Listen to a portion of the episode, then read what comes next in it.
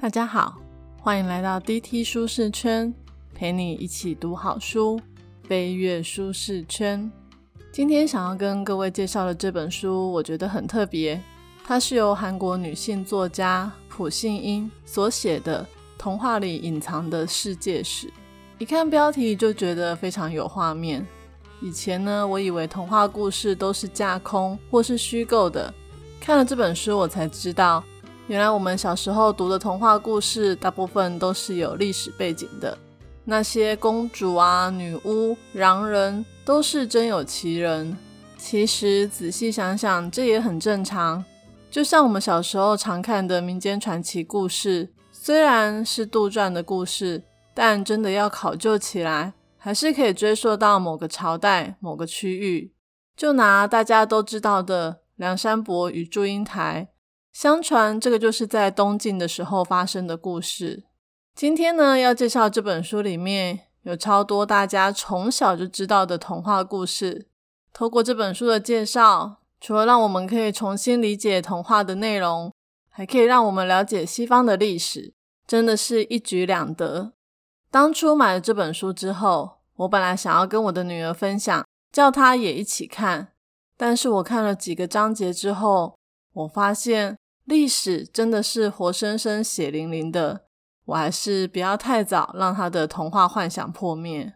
今天的说书，我还是希望讲一些有趣的童话历史给大家听，所以我不会挑那种像《安妮的日记》《圣女贞德》或《悲惨世界》这样太惨烈的故事，而是会挑一些普遍大家都看过，而且没有这么可怕的故事。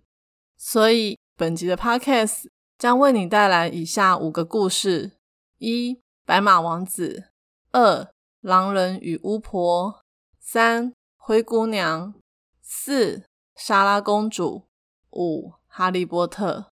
一开始要跟大家介绍的，并不是某一个童话故事，而是在童话故事里面很常出现的白马王子。大家最熟悉的应该是白雪公主吃了毒苹果昏倒之后。路过的白马王子亲了她，她就活过来了。还有还有，睡美人因为被诅咒昏睡了很久，后来也是一个王子经过亲了她一下，她就醒了。我以前看这些故事的时候，都觉得只要看到白马王子，就是救星到了，中什么魔咒都没有关系，亲一下公主就马上可以起死回生。王子还会帮忙打倒坏人，让公主从此过着幸福快乐的日子。现在想一想，我好单纯哦！我怎么从来都没有去想过一个问题，就是这些白马王子是没事做吗？怎么整天都在森林里面走来走去，到各国晃来晃去呢？他们是旅游刚好路过，还是特意去找公主来亲呢？原来这些王子有个称号叫做流浪王子。听到这，你有没有一种幻想破灭的感觉？白马王子怎么变成流浪王子？而且既然是王子，怎么会去流浪呢？难不成是争夺王位不成功，斗争失败被流放吗？并不是的。我们不能把西方的王位跟中国的皇帝相比，他们没有康熙王朝的九子夺嫡这么复杂。那王子们究竟为什么不待在自己的国家里面，整天乱晃呢？其实这要追溯到十七世纪，那时候的德国是由三百多个小国家组成的领邦国，而且当时的欧洲不是只有国王才能够统治国家，贵族跟骑士同样也可以成为地方的霸主，统领自己的领土哦。像国王统治的就叫做王国。公爵统治的就叫公国，伯爵统治的就叫伯国。也因为这样子，统治者的儿子女儿全部都是王子跟公主。大家可以想象一下，光德国就有三百多个小国。假设一个国王生三个小孩就好了，那整个德国差不多就有一千个王子公主，还真多呢。感觉在路上随便都可以碰到公主跟王子。虽然国家很多，但是一个小国家里面就只有一个王子可以继承王位。通常都是老大，剩下的老二、老三、老幺的王子就必须要想办法去开拓自己的人生，感觉也太真实了吧，一点都不梦幻。当时呢，身为王子最常做的工作有两种，一种是神职人员，大概就是主教或是在修道院里面做一些宗教工作的人。第二个工作呢，就是他们可能会被其他国家聘雇为佣兵队的队长，或是成为骑士。平常呢，就靠着参加骑马比赛来获取奖金。有时候呢，也会去占领那种快要濒临灭亡的国家，扩张领土来获得战利品。简单来说，他们只是出身比较尊贵，但是还是要讨生活赚钱的。不过呢，除了从事正常的工作之外，还有一种可以快速翻身的方式，就是和其他国家即将要继承王位的公主结婚。因为呢，并不是每个国王都生得出王子，就像白雪公主跟睡美人，他们的父王都只有生一个独生女而已。而且这些只生女儿的国王，也会很希望找到一个女婿可以继承王位。帮他们打仗，来避免其他国家的侵略。所以呢，国王想要找人继承，其他国的王子也想要有自己的领土，刚好一拍即合。每当公主到了适婚年龄的时候，这些王子们就会到他们的国家上演甜蜜求婚记，展现自己的英勇威武，好让公主可以选上他。不过呢，童话故事都是经过修饰美化的。其实，这种王子跟公主的婚姻，简单来说就是政治联姻。不知道大家记不记得《冰雪奇缘》里面一开始跟安娜公主谈恋爱的那个王子汉斯？那个汉斯就不是王位的继承人，所以呢，他也是要想办法出来讨生活，拓展自己的人生。当他碰到安娜这个单纯的公主的时候，就打算跟她求婚，谋权篡位。好吧，说到这里，大家应该知道为什么白马王子总是晃来晃去了吧？因为为了讨生活，必须要在各国中游荡。就算躺在玻璃棺材里面的白雪公主不是他的菜，或是比他老一百岁的睡美人已经一百年没有刷牙了。他们还是要强忍着跟他们接吻，这样子生活才过得下去。接下来来介绍童话故事中很常出现的反叛角色——大野狼、狼人跟巫婆。小红帽的故事大家应该都听过吧？就是大野狼在森林里面碰到小红帽，他本来想要吃掉它，但是因为光天化日之下，怕被别人发现，就没有这么做。后来他知道小红帽要去奶奶家，就先跑到小红帽奶奶在森林里的家里，把奶奶吃掉，假装是奶奶躺在床上。后来小红帽来了，他也把小红帽给吃了。其实最早的版本故事就停在这里，有点恐怖诶这样应该不太能算是童话故事吧？我觉得是谋杀案。之后呢？格林童话把结局改编成有猎人把大野狼的肚子剖开来，救出奶奶跟小红帽，还拿了很多石头装满了大野狼的肚子。大野狼醒过来之后，因为口渴去喝水，肚子太重了，就跌到水井里面淹死了。其实现在想一想，这故事有好多不合理的地方哦。怎么可以把人家的肚子剖开，对方居然没有感觉呢？好啦，不管了。但这则童话故事主要是要告诉小朋友，不要随便跟陌生人讲话。陌生人就像大野狼一样，可能会把你吃掉哦。除了大野狼之外，巫婆也是很常出现的反派角色。大家有听过糖果屋的故事吗？就是有两个兄妹，家里很穷，没有东西可以吃。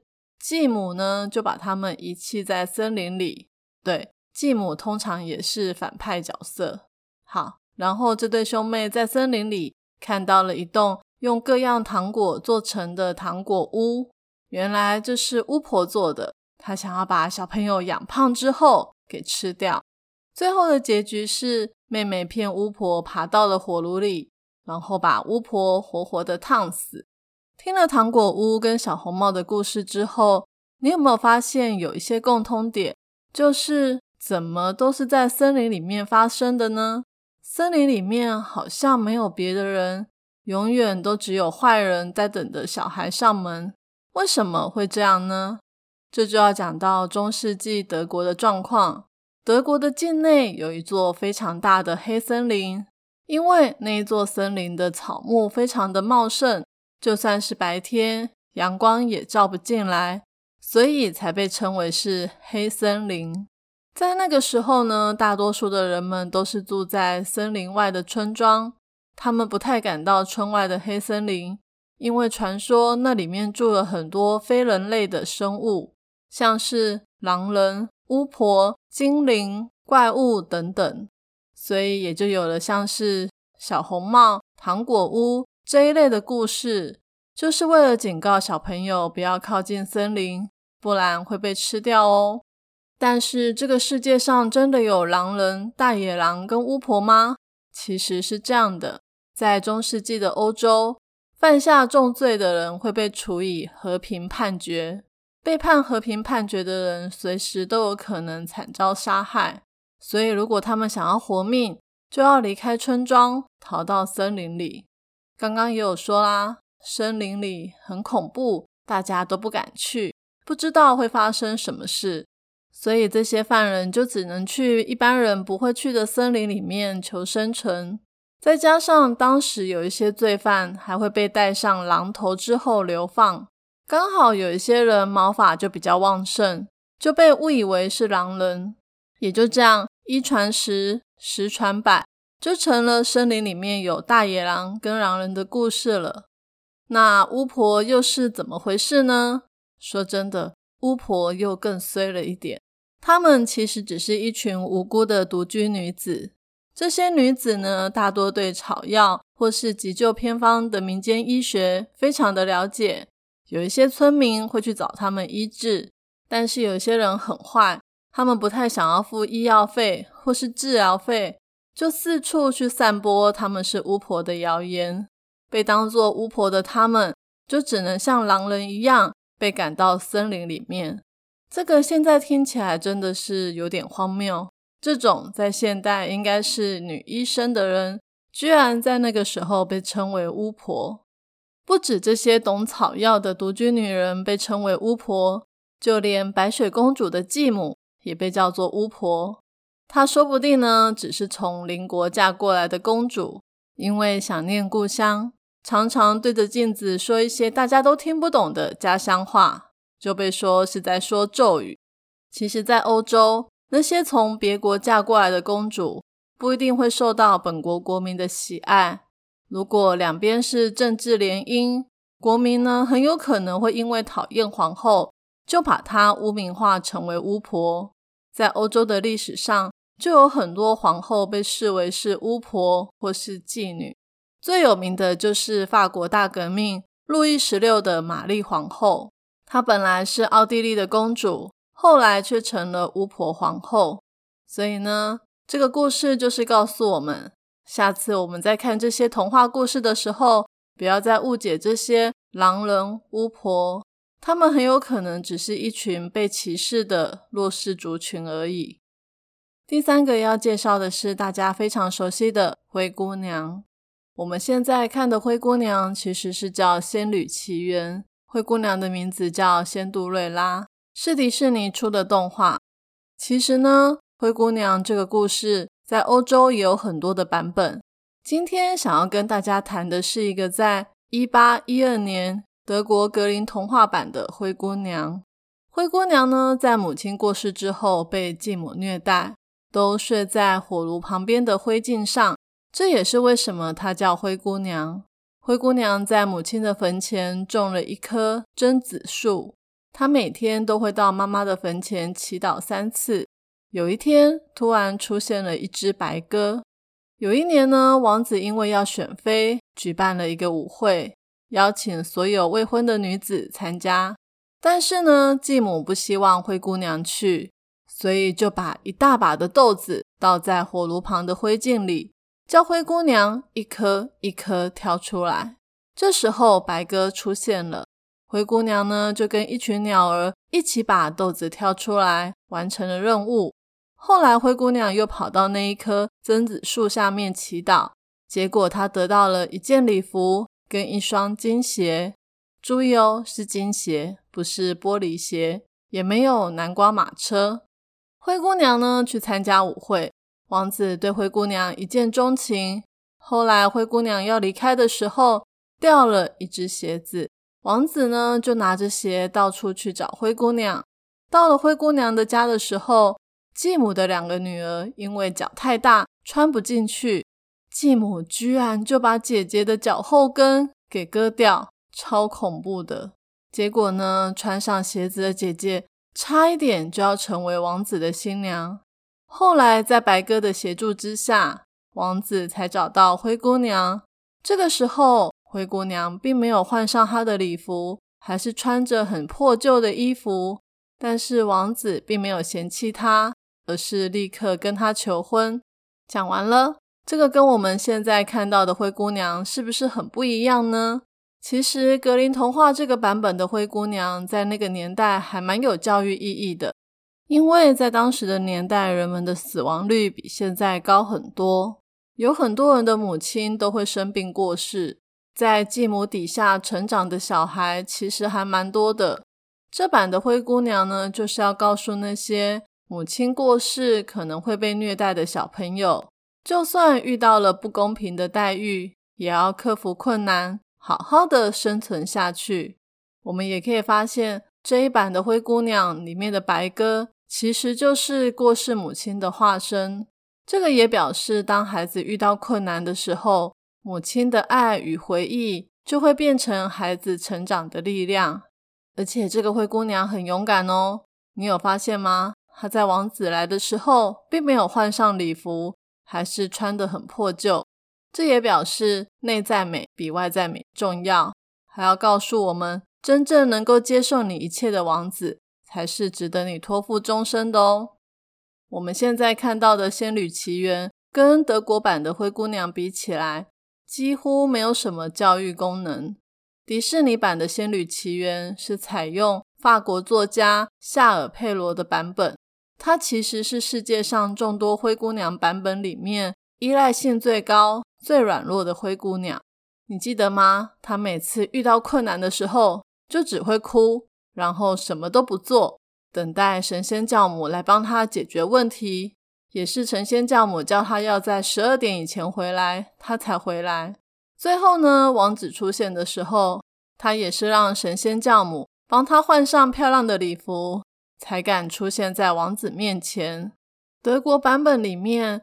对母亲的思念转化成白鸽，化成克服困难的力量，还有内在美比外在美重要的教育意涵都不见了。原本格林童话是想要传达给女孩子说，女生应该要正面、乐观、坚强、勤奋。到了迪士尼，却变成什么都不会，只会哭的公主。后来还有一句话叫做“灰姑娘情节”，意思就是不努力。只等着白马王子出现，带自己逃离现实，来改变人生的女孩。本书的作者提醒我们，各种口传的故事本来就会有不同的版本。像先前讲的白雪公主、小红帽、糖果屋跟灰姑娘，你只要去查一下维基百科，就会发现这些童话故事的版本真的很多。而且每个版本可能都在反映当时的历史、社会、人文跟价值观，所以我们应该要可以帮助孩子去欣赏不同版本的故事，让他们可以从不同的面向去思考，增加孩子的见识跟思考能力哦。第四个要来谈的是，虽然是一般女孩，但骨子里却是真公主的莎拉公主。莎拉公主呢，是我从小就很喜欢看的一部卡通。我还记得我小学的时候，它演出的时间是晚上六点。太年轻的听众可能没有看过莎拉公主的卡通，没关系，我来简单说一下。莎拉公主并不是真正的公主，她其实是英国一个富翁的女儿。从小母亲就过世，大家有没有发现，已经好几个童话故事的母亲都过世了？等一下要讲的《哈利波特》还父母双亡呢。好，我们再回到莎拉。莎拉的爸爸很有钱，但是他常年不在英国，而是在印度做生意。所以我们可以想象，这个时期差不多是十九世纪大英帝国的时代。印度在当时是英国的殖民地。莎拉是在英国的一间女子技术学校就读。因为莎拉的母亲是法国人，所以莎拉非常的精通法语以及法国的历史。聪明又善良的莎拉在学校里面非常的受欢迎。她并没有因为家里有钱就很拽。她在学校里面结交了很多好朋友，但是当然也会有人很嫉妒她。然而你也知道，故事不会一直都这么顺利。后来莎拉的爸爸在印度突然过世了，加上投资失败也破产了，所以莎拉一夕之间从人人捧在手心的公主。变成女佣，被恶毒的校长赶到阁楼去住。但是呢，莎拉并没有因为这样就感到很自卑。即便她自己都吃不饱，她还是会把仅有的六块面包分给五个贫穷的女孩。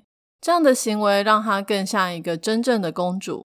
她在受苦的时候，把自己比喻成巴士底监狱的女王。为什么是巴士底监狱的女王呢？这要讲到法国大革命。法国大革命是在十八世纪末发生的。当时呢，法国因为常年在打仗，花了很多钱，整个国家已经非常的穷。但是国王路易十六跟玛丽皇后生活居然是极其的奢侈豪华，他们呢也不太理国家大事，搞得整个国家非常的腐败，政府的花费庞大。再加上当时的赋税制度还非常的不公平，那个时候呢，贵族只要付一点点的税金，教会跟宗教人士完全不需要付税。然后呢，居然是由财务能力最差的平民要支付全部的税额，人民的生活非常的困苦，当然对政府也越来越不满。一直到一七八九年七月十四号的时候。愤怒的民众为了取得监狱里的大炮，就攻占了巴士底监狱。革命正式展开。法国政府后来还把七月十四号定为巴士底日，也就是法国的国庆日，作为纪念。为什么人民要攻占巴士底监狱呢？除了里面有大炮之外，巴士底监狱里面关了很多不服权力的罪犯，以及不是罪犯的知识分子。也因为这样。莎拉才会把自己比喻成巴士底监狱的犯人。他认为校长把无罪的他赶到阁楼，当成是免费的女佣使唤，还老是让他饿肚子，真的是非常过分的行为。他想象自己就是巴士底监狱里面的犯人，他不服权力，怀抱着崇高的信念，想着总有一天革命会爆发，他就可以从这边出去。以前我小时候在看《莎拉公主》的时候，说真的，她是我看过被霸凌最久的童话故事女主角。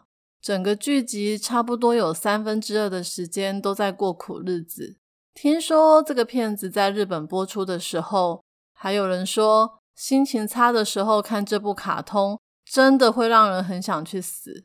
不过为什么我还是每天都准时收看呢？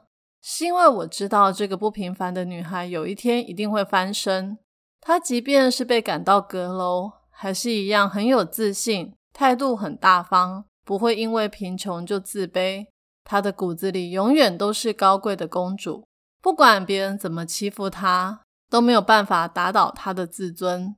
但是我今天才知道，原来莎拉被校长还有同学欺负的时候，她总是看一些历史书来安慰自己。告诉自己，这个世界上曾经有人比现在的他更可怜、更悲惨。只要他坚持，就会有革命成功的那一天。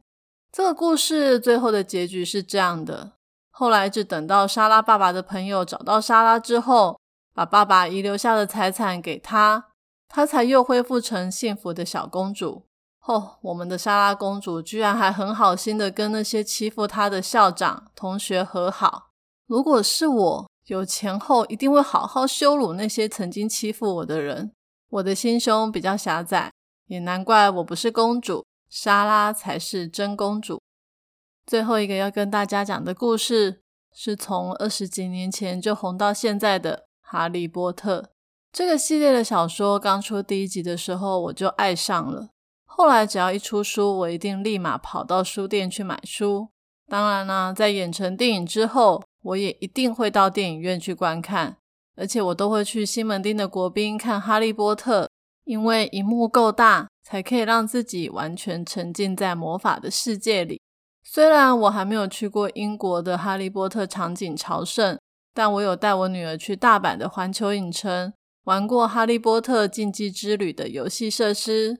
讲这么多，就是要告诉大家，我是哈利波特迷。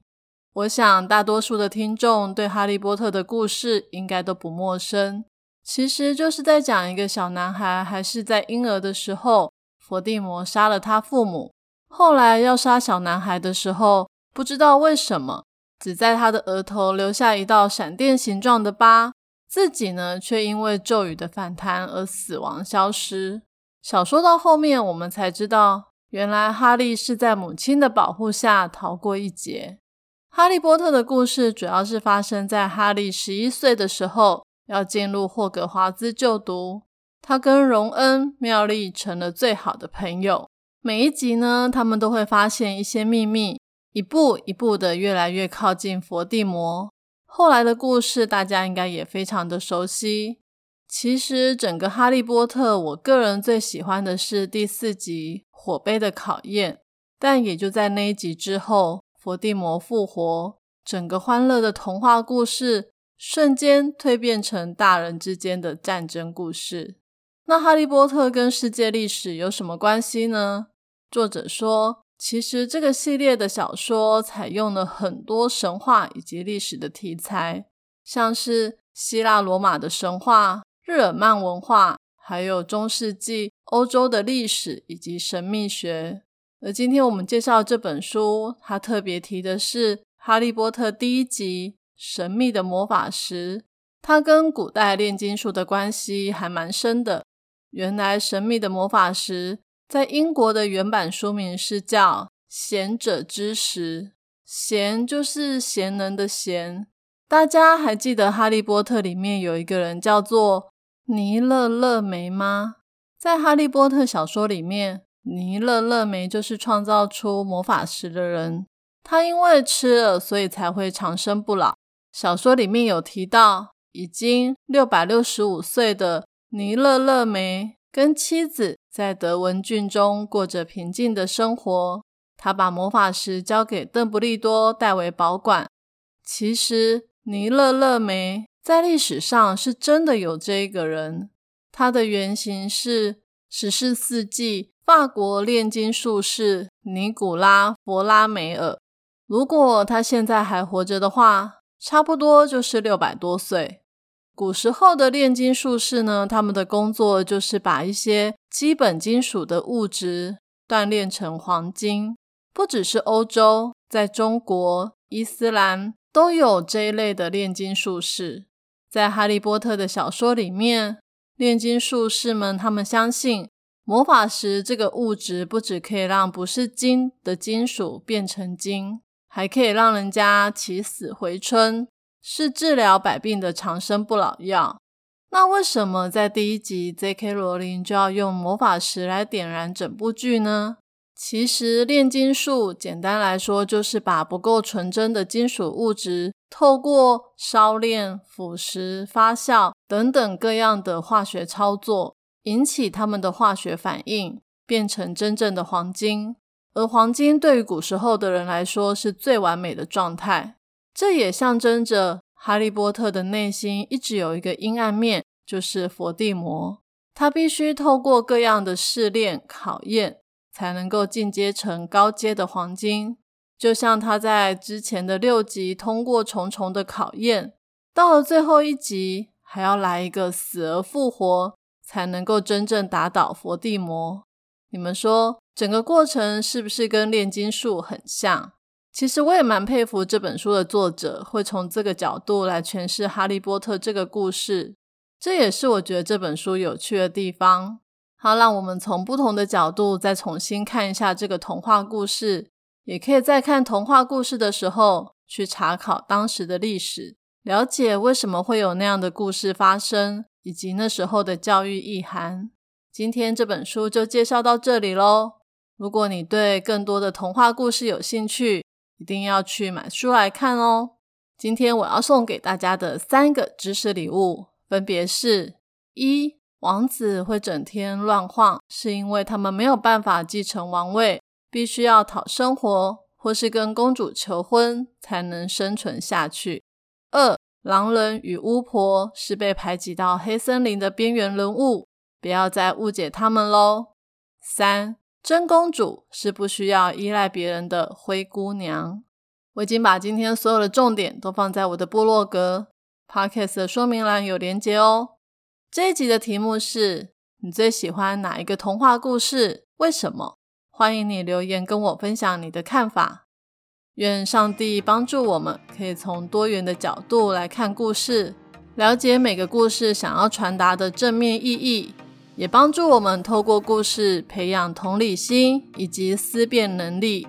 我是 Tilly，DT 舒适圈一周一本好书，我们下周见，拜拜。